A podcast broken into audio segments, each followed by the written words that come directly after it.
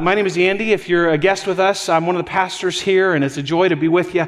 And would you turn in your copy of scriptures to the book of 2 Samuel? We're flying through the life of David this summer. We're having a, I'm having a great time. Hope you're having a great time. And I, am encouraged by what I see, uh, both in the life of David, but also in you as we kind of talk about this and unpack this here together. So 2 Samuel chapter 6, that's where we're going to be this morning.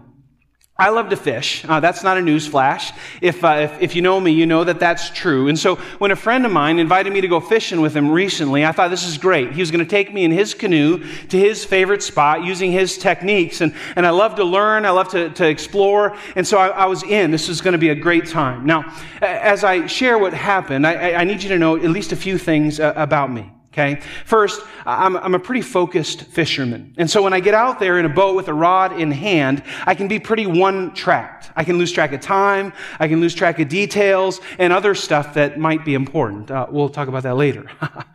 But, but second, I, I have a really hard time not bringing whatever gear I have that might be useful to help catch fish. I like gear, and, and I tend to bring all of it when I can. But, but I thought this time um, that I was being resourceful when I only brought one five gallon bucket full of tackle and, and two rods and, and one cooler, okay? I, I thought I was being good. Now, the third thing to know is that I'm a large guy, and that's obvious, right? No, no worries about that. That's just the deal. And so, uh, sure, the thought crossed my mind maybe I shouldn't bring all this gear into this small canoe, and, and maybe this small canoe won't actually support me and my gear, and so maybe I should downsize just a bit more. But, but my desire to catch fish outweighed everything else, no pun intended. Hence, I'll say it this way my want outweighed my wisdom. my want outweighed my wisdom by just a little bit. See, about 20 minutes in, I shifted my weight in my friend's canoe and I felt this little jolt accompanied by a little creak and I noticed my seat give way just a little bit. that probably wasn't good. But I was focused. I wanted to catch fish. And so my want outweighed my wisdom. Then, about five minutes later, my seat creaked again, and, and my friend, friend very wisely said to me, You know, there are some good spots to fish from shore. Perhaps we ought to try those. But my want outweighed my wisdom. I didn't want to fish from shore. I, we're good, man. This will be all right. We're, let's just keep fishing. Well, then, almost simultaneously to my friend's suggestion, I noticed that uh, my cooler was just the right size that if I wedged it under my seat, I might be able to use it for support. And, and that might have been a good idea, but it would have required me to, to shuffle some things around. And I, and I was just focused on catching fish. And again, my, my want outweighed my wisdom. And then, almost simultaneous to that, my friend caught our first fish. And that, that was it. That, we were all on. We were in. Uh, and so, though I heard another creak in my seat, my want, continue to outweigh my wisdom. Uh, stay tuned. but friends, does, does, your want ever outweigh your wisdom? do you ever, you ever get into that kind of a scenario? I, I, realize that not all of us are outdoors people, and that's just fine. But, but maybe, maybe you fixate so much on your kids' performance. You want them to do well academically or, or musically or athletically that, that you neglect their character just a little bit. You ignore the creaks in the seat, you know? Maybe your focus is on having the appearance of a perfect family, a perfect mar- marriage. You want, to, you want to be able to Instagram it at every moment, but you're ignoring some of the dysfunction that's behind closed doors. You might be ignoring the creaks in the seat. Uh, maybe you get so focused on your career, on your, on your farm, on your job, whatever it is, uh, uh, and, and, and you regularly cope with stress in really destructive ways. Maybe you drink too much, or, or look at porn, or, or you blow up in anger regularly and you ignore the creaks in the seat. You know, maybe you're, you're so fixated on your hobbies or, or your vacations or having the, the perfect, you know, better homes and garden type house eh, that all your money goes into that and, and you're stressed all the time about your finances and, and you're ignoring your creaks in the seat. What, what happens when we do that? What happens when we ignore the creaks in the sea? Because they at first seem fairly innocuous, right? Not a big deal. Maybe we think, you know what, uh, we can get by. This is a necessary byproduct of where we're headed. But, but how long can we manage before those creaks catch up to us? And with that, we turn to a very important text in the book of 2 Samuel, in the narrative of the life of King David. So we're going to be in 2 Samuel 6. But, but first, just to remind you, in 2 Samuel 5, David has defeated the Philistines. This is a big deal, a big battle. And then he goes on and defeats the Jebusites in Jerusalem. And, and everything's going the way it ought to. Okay? The nation is united finally. Saul had a destructive uh, leadership uh, environment. David's popularity is at an all time high. He's the contrast to Saul. He's leading a unified nation of Israel to experience bounty and blessing like never before. And we have this sense that though David has been ignoring some aspects of his faith, and faith, I mean, we talked about his wives and his concubines last week, not a small thing, but generally, David's heart is moving in the right direction. His heart is in the right place. And with that, David remembers something very important, something uh, essential to the life and the health of the nation. He remembers that the Ark of the Covenant, that, that place, that, that chest where God rested his glory between the wings of the cherubim, that, that important aspect of, of the, the worship of the people, the Ark was not in its rightful place in the tabernacle. The, the Ark uh, was somewhere else. See, the Philistines stole the ark about 100 years earlier after Israel abused it as a rabbit's foot. They, they used it sort of as a lucky charm to bring it into battle in hopes that because they had the ark, God would bless them. But of course, God didn't bless them. That's not how it was meant to be used. And so they lost it. The Philistines stole it and they took it with them. But, but it's an interesting story. We don't have time for it all, but, but it caused all kinds of trouble for the Philistines. So, so they returned it to Israel on an ox cart as fast as they could. They wanted to get rid of it. And so here the, the Israelites headed. And in, and in 1 Samuel 6, when the Israelites first received the ark back into their possession, they still didn't get it. They, they still didn't appreciate its holiness. And so at the end of chapter 6 uh, of 1 Samuel, it reads that 70 men looked into the ark. And this was clearly forbidden by God. They looked into the ark. They disregarded the holiness of God as they looked in. And they lost their lives as a result. 70 men. It was catastrophic. And so the people were afraid. They didn't want anything to do with it. And so they essentially hid the ark in a town called Kiriath Jearim for the next hundred years. Until, that is, until we get to the life of King David here in 2 Samuel 6. Now, I mentioned Saul earlier. Saul was David's predecessor. Saul didn't touch it. Okay, Saul wanted nothing to do with it. And it, and it makes sense that, that a spiritually innocuous man, a spiritually impotent man, wants nothing to do with, with spiritually potent artifacts. Okay? He, he didn't know what to do with it. This thing was too big, and so Saul just ignored it. But David is different. And so David says in 1 Chronicles 13, verses 3 and 4, he says, Let us bring the ark of our God back to us, for we did not inquire of it during the reign of Saul. And the whole assembly agreed to do this because it seemed right to all the people.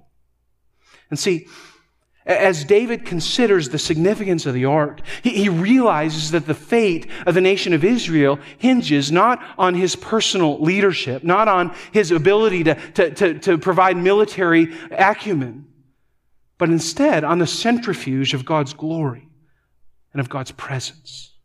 The, the fate of the nation rested on the fact that God was with them. David understood that. And so David had a goal. Hey, we need to bring this ark back to its rightful place in the tabernacle, into the capital city, this newly established capital city of Jerusalem. And you get the sense that at the beginning, David, David's pumped. He's excited. He's doing the right thing. He's off to a good start, whatever it takes. And the Lord is blessing him. The people are united. All the people show up on this big occasion. But, but here's the thing. Like, like me in that canoe, as David gets started, he hears some creaks in the seat. They're, they're there.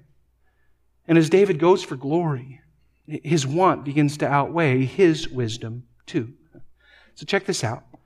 These are David's five steps to glory. 2 Samuel 6, verses 1 and 2. It says, David again brought together all the able young men of Israel, 30,000 he and all his men went to Baalah, which is another name for Kiriath Jearim, in Judah, to bring up from there the ark of God, which is called by the name, the name of the Lord Almighty, who is enthroned between the cherubim on the ark.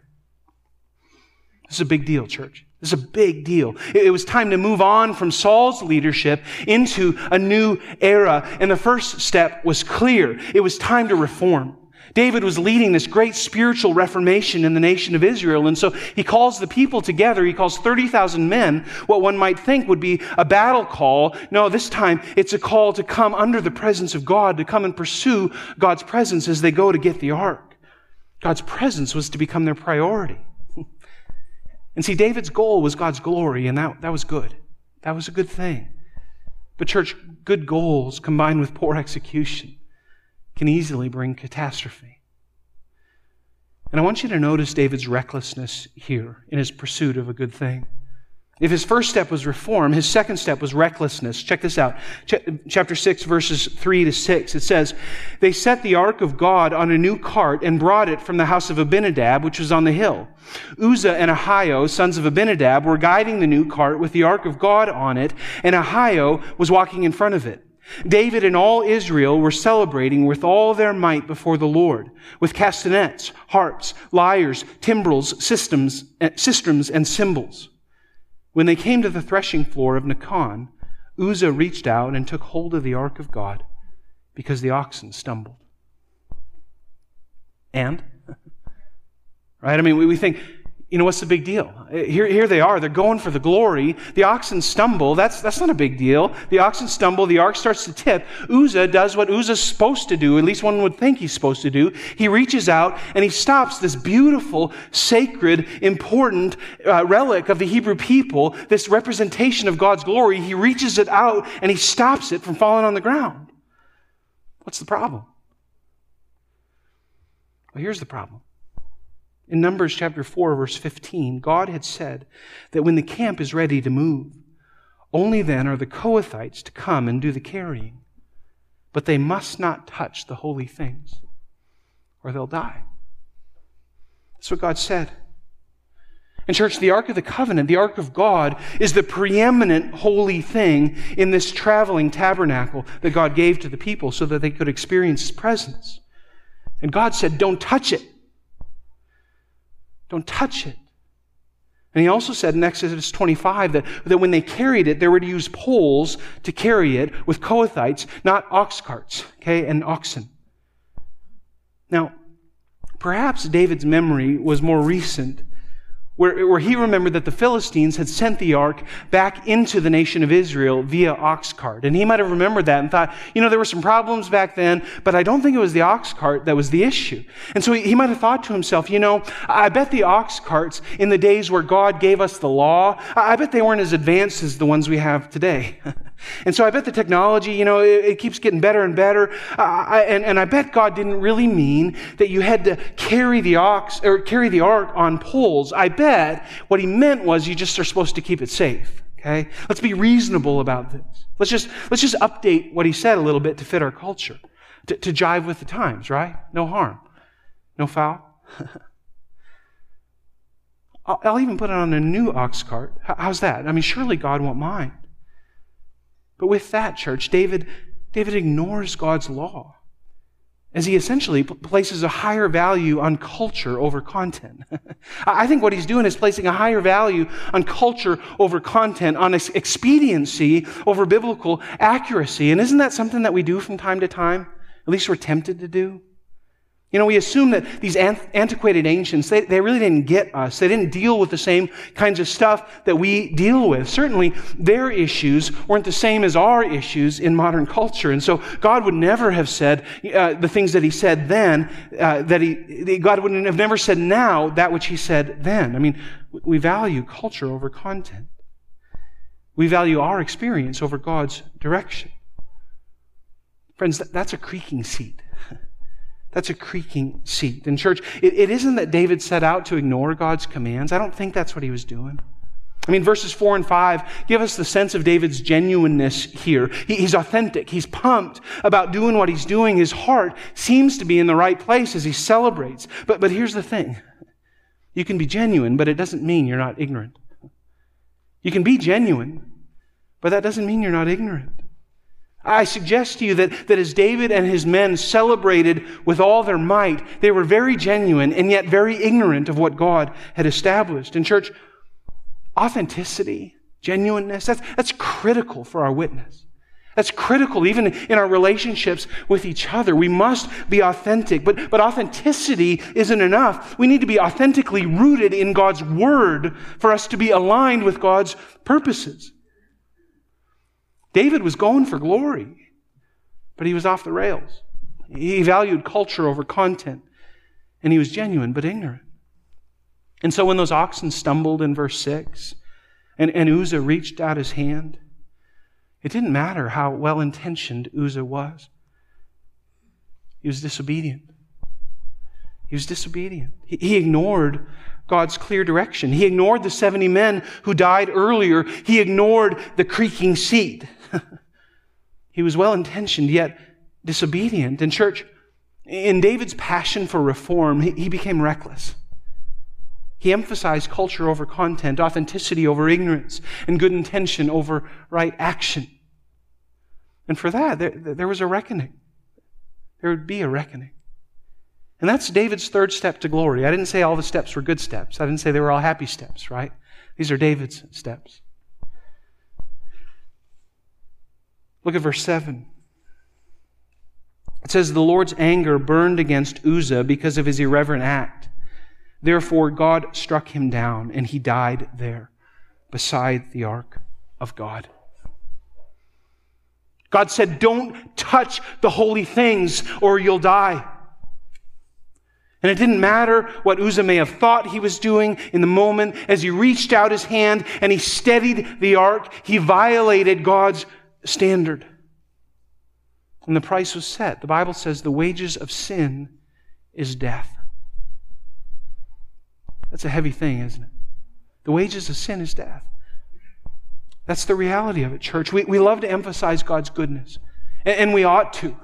we ought to emphasize God's goodness because is God good? You bet He is. God is good. But He's also holy. He's also holy, church. We, we dare not emphasize his goodness to the neglect of his holiness. The, the creaks in the seat were there. David should have known, and Uzzah paid the price. And you can imagine David's shock. I mean, this is traumatic. He's going for glory, and then this happens. Verse 8, check this out. It says, Then David was angry because the Lord's wrath had broken out against Uzzah, and to this day that place is called Perez Uzzah. Church, on, on the road to glory, sometimes Sin's consequence stops us short. On the path to glory, sometimes the consequences of sin stop us in our tracks. And it takes a minute to realize what's happening. For David, his first response was anger. He was ticked. God, I'm trying to do the right thing here. I'm going for glory. I'm leading all these people. I'm investing this. What are you doing? How could this happen? This guy was innocent. Come on, God. Makes you a little uncomfortable, doesn't it? I mean, this raw emotion. We tend not to like that, I, I think.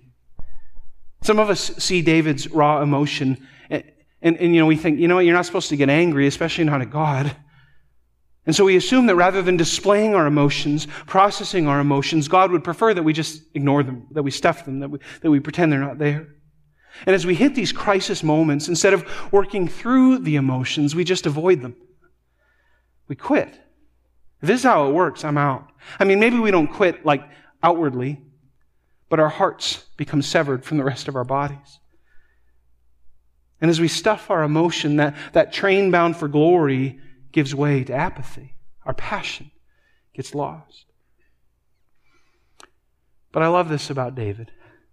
We see this over and over. He, he's clearly in the wrong here. He's clearly made a grave mistake, quite literally. But, but here's the thing. At least he's honest with God. At least he brings his anger, his emotion out to God. And, and church, that's where it starts. David's mad. He's angry, but he trusts God enough not to hide his anger. And I think that's terribly significant here. Because friends, do you think that God can't see you when you're angry? Goodness sakes, he sees it. God knows everything. He sees us when we're angry. He sees us in every emotion that we experience. And people after God's own heart Don't avoid what's there. Don't pretend it doesn't exist. Instead, they get honest about it. They bring it out before God. Because when we're honest about our anger and about other sins we're struggling with, then God can do something with it. When we pretend it isn't there, God, God tends to leave it to fester and rot and, and decay and do what it's supposed to do. Sin destroys us. God restores us. David was a man after God's own heart. He, he was unwilling to pretend even if he was wrong. And as David expresses his anger, the, the gravity of the situation sort of settles in. Verse 9 David was afraid of the Lord that day and said, How can the ark of the Lord ever come to me? Reminds me of Isaiah when he saw the Lord and he said, Woe is me, I'm ruined. I'm a man of unclean lips. I live among a people of unclean lips. How can the ark of the Lord ever come to me? And, church, honestly, looking at ourselves helps us accurately look at God. when, when we get honest about ourselves, God tends to reveal himself more fully. John Calvin got this, the, the great Reformation theologian, and he said, Nearly all wisdom we possess, that is to say, true and sound wisdom, consists of two parts the knowledge of God and of ourselves. David needed to clearly see God's holiness so he could honestly assess and, and, and, and, repent of his sin. And in that, he began to fear God in a new and a necessary way. And verses 10 and 11 say he was not willing to take the ark of the Lord to be with him in the city of David. Instead, he took it at the house of Obed, he took it to the house of Obed Edom, the Gittite. The ark of the Lord remained in the house of Obed Edom, the Gittite, for three months, and the Lord blessed him and his entire household. Notice three months passed by. Here's more time in the, in the reformation process of God, of David's heart. We're not told uh, about that time much, right? We're not, we're told it moves by pretty quickly, but I think during those three months, David was doing some significant soul work, soul work, soul searching as he pondered the glory and holiness of God. And as he lingers with the fear of God, the text says that the, the ark brought blessing to its environment, to the house of Obed Edom. And I, and I think David hears about this and something dawns on him. See, he recognizes something that's very important. The issue isn't the ark. The issue isn't, isn't God being unjust. The issue is his sin, his neglect of God, his recklessness.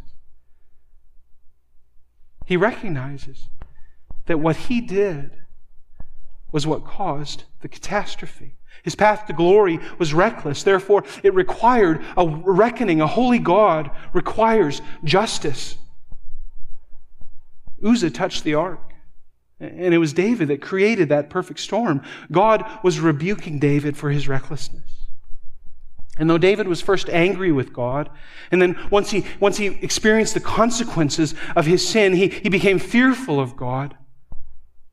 Once he was fearful of God in a right way, that led to a just repentance. David was ready to repent to God. And church, that, that's how it begins. That's how uh, being restored into right relationship with God through repentance begins. We recognize our sin before a holy God. David's anger led to fear, which led to recognition of his sin, which is the beginning of repentance. And so this, verse 12. Now King David was told the Lord had blessed the household of Obed Edom and everything he has because of the ark of God. So David went, up, went to bring up the ark of God from the house of Obed Edom to the city of David with rejoicing. Church, as I, as I said, David recognized that the ark wasn't the issue. His sin was the issue. Hence, as he deals with sin, as he recognizes it in his life, he once again is free to pursue the ark. It's not the ark that's the problem, it was me that's the problem. Let's fix this so we can go get this. And then verse 13. And, and this seals the deal for me here. It says, When those who were carrying the ark of the Lord had taken six steps, he sacrificed a bull and a fattened calf. If you weren't convinced before, here it is. David is repenting of his sin. He's offering a sin offering and a thank offering just six steps into the journey. You think they wanted to do it differently? think they wanted to reform? David's understanding. I was a mess before. I was reckless. Now I'm going to make sure that I'm right with God. He offers the sin offering and the thank offering, and he humbly realigns himself with God's priorities as a man after God's own heart. In church, a heart in right standing comes before a kingdom in right standing with God every time. David knew that, that to be the leader of the, the people that God had called him to, he needed to be a follower of God first. And then once he had done that, once he had realigned with God's priority, he, he returned to God's agenda. This time according to God's design and not his. He paid attention to the details. He paid attention to the creaking seat. And in 1 Chronicles 15, it, it describes the process where, whereby David meticulously follows God's law in bringing the ark back to Jerusalem. Church, sometimes we're, we're a little bit reckless, aren't we, on the path to glory? I am. I've been there. When we are, when, when we discover it, when we, when we recognize it, there's a reckoning that must take place. And that reckoning begins with repentance. We, have got to recognize our sin. We've got to realign ourselves with God's priorities and then return to God's agenda according to God's design. That, that's repentance. And then what?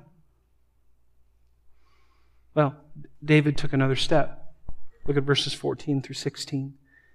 It says, Wearing a linen ephod, David was dancing before the Lord with all his might while he and all Israel were bringing up the ark of the Lord with shouts and the sound of trumpets. As the ark of the Lord was entering the city of David, Michal, daughter of Saul, watched from a window, and when she saw King David leaping and dancing before the Lord, she despised him in her heart. Church, when we repent, we become free from sin's dominance, from sin's authority. And that brings with it a spirit of rejoicing. 2 Corinthians 7:10 says godly sorrow brings repentance that leads to salvation and leaves no regret. Repentance produces something. It leads to, to salvation that leaves no regret. Yes, the situation with Uzzah was catastrophic. David had to mourn that. He had to process that. But in repentance, David experienced salvation with no regret. Praise God. Therefore, David could rejoice. Church, for us who are in Christ, when we repent, we don't just turn away from our sin, although we do.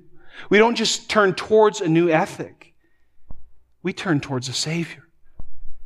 We turn towards the God of grace, the God who sent his Son to shed his blood so that we could be forgiven. And so when we sing Death was arrested and new life begins, we celebrate the glory and the goodness of God together. That's what God is doing in us. He's bringing us through repentance, leading us to rejoicing. David rejoiced.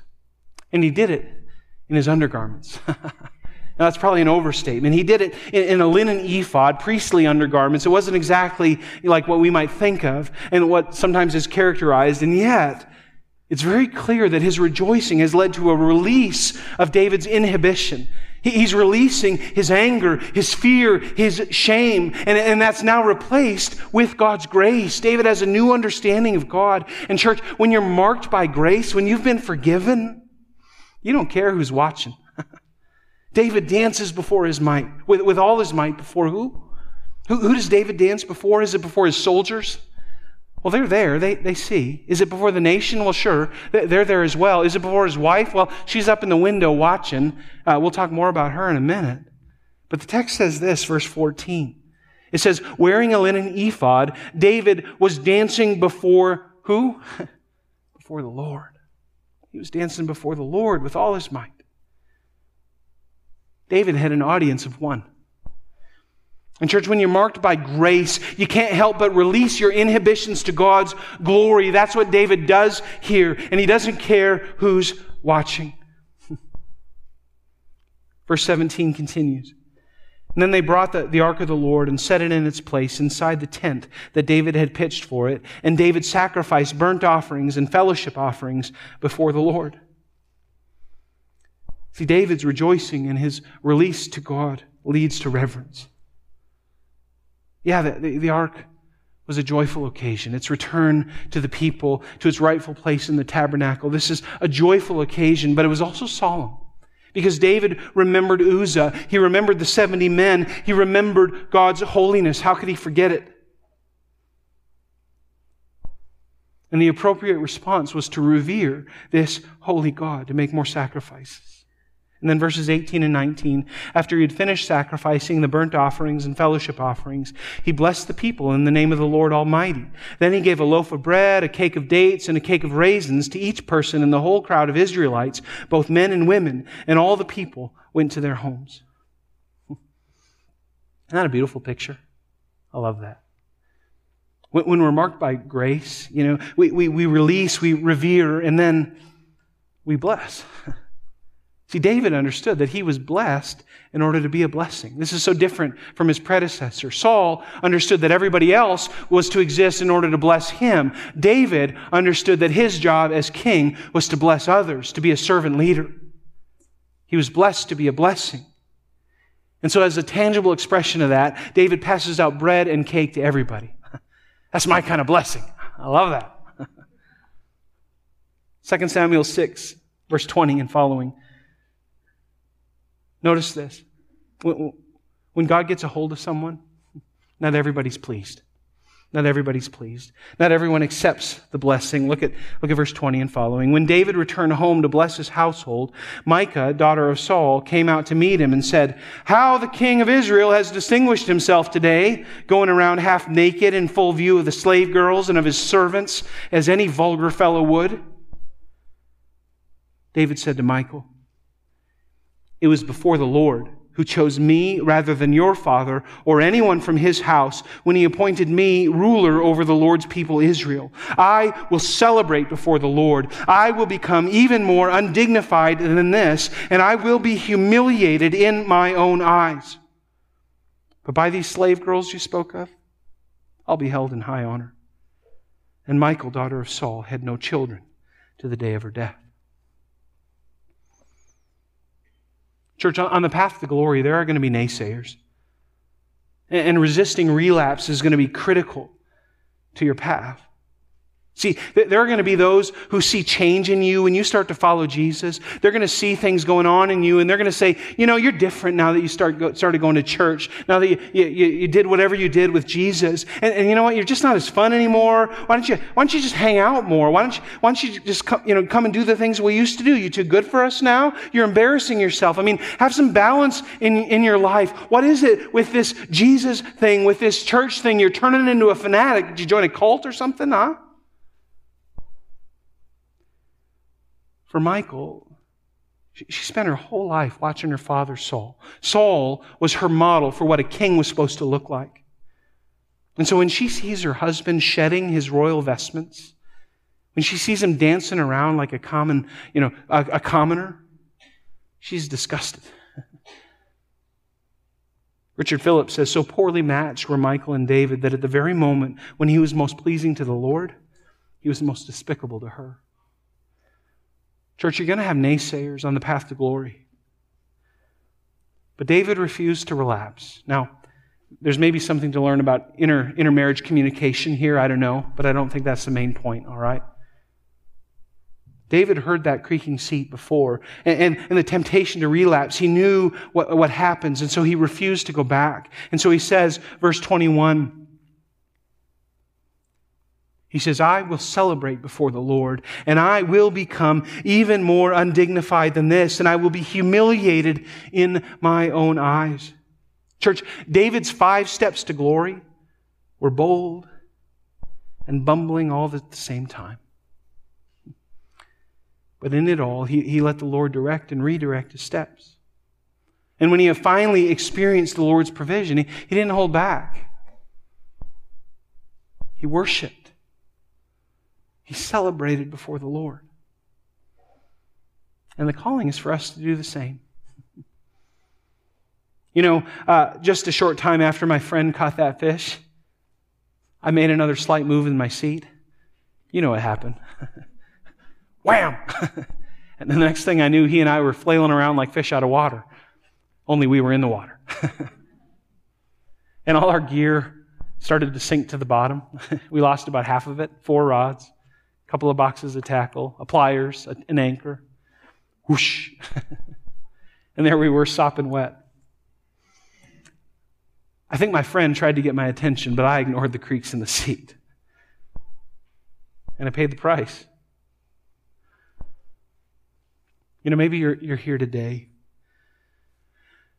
and you've been on this road to glory for some time. You know, you started out in the right place, you had great intentions, you wanted the best. But along the way, some creaks in the seat started to, to try to get your attention, and you ignored them. And eventually it blew up on you. And, and we don't relish in this. We mourn over it. Maybe, maybe your drinking caused an accident. Maybe, maybe your spouse finally had had enough and wanted a divorce. Maybe your anger cost you your job or your friendship or your relationship with your kids. Maybe you got caught looking at something you shouldn't have or, or even in an affair. And all of a sudden, what, what once seemed innocuous and inconsequential and, and easily ignored now makes it all come undone. Dear friend, inevitably, in those times, even, even in times where you're trying to reform, you're trying to come back to God, don't, don't be reckless. Don't prioritize culture over God's word. Take God at His word. Consult His word. If you don't know what, how to understand it, ask somebody. Grow together in God's word. Learn it. And when you fail, and inevitably you will, you will. This is, this is what's so awesome about God and about grace. When you fail, allow the reckoning work of God's holiness to lead you through whatever He needs to lead you to bring you to that place of repentance. Because you know where repentance leads? It leads to joy, it leads to salvation. It leads to rejoicing. Some of you this morning may start to be recognizing that creaking seat. Maybe there's some sin in your life that, that's coming to mind, coming to your attention. Don't, don't ignore it but instead bring it to God. Maybe you've been blaming God for your problems for too long. Let your anger turn to fear. And in the fear of God's holiness, realign with God's priorities, return to his agenda. And when you do, I'm convinced that you'll be able to join David in rejoicing, in release and reverence and blessing. And no one will be able to hold you back. Church, the bread that we eat every month here the juice that represents the blood of Jesus, reminds us that there is nothing better. There's nothing more important than being in a right place with Jesus. you know, the next day I went out to that spot with one of my sons, and I brought a different boat, a more stable boat, some different gear. And you know what? It, sounds silly. I, prayed about it. I, really wanted my rods back. and we found them, all four of them. We found a box of tackle, the, the anchor, the pliers, even. I dangled my toes in the mud, and there the pliers were. Pretty exciting. I let out a whoop like I just caught the biggest fish in my life. all but one box. God was gracious. He didn't have to be, you know. He didn't have to be. He didn't owe me anything. It would have been okay. But you know what, friends? God delights in being gracious to us. He delights in being gracious to you. He loves you. And He wants you to experience His fullness. Don't, don't try to hide from Him. You get angry, tell Him. Let Him work. Let Him bring you to that place of fear. You, you, get frustrated, you get disappointed, you get your heart broken. Bring it to God. He wants to meet you there and He wants to change you.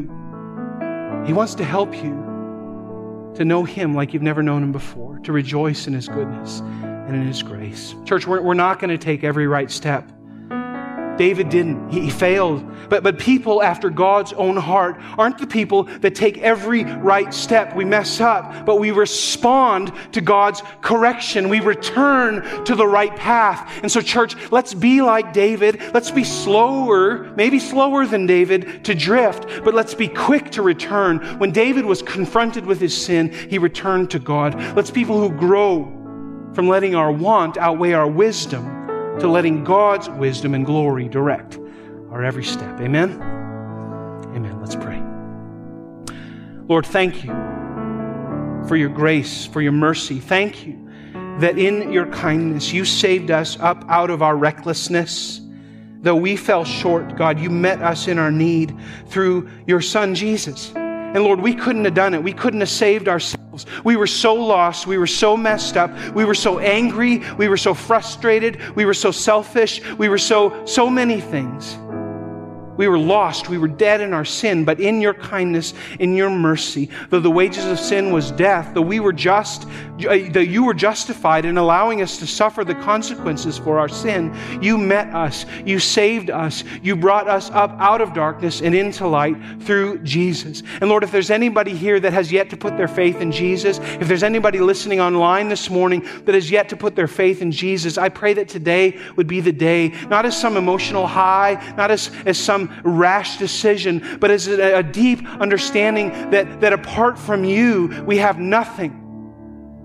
But in you, we have the solution to the, to the deepest, darkest problems of this life. We have forgiveness of sin. Here we stand, Lord. May we be your people who release inhibition to your glory and to your grace. Lord, now as we worship, hear our cry and be pleased. We ask in Jesus' name. Amen.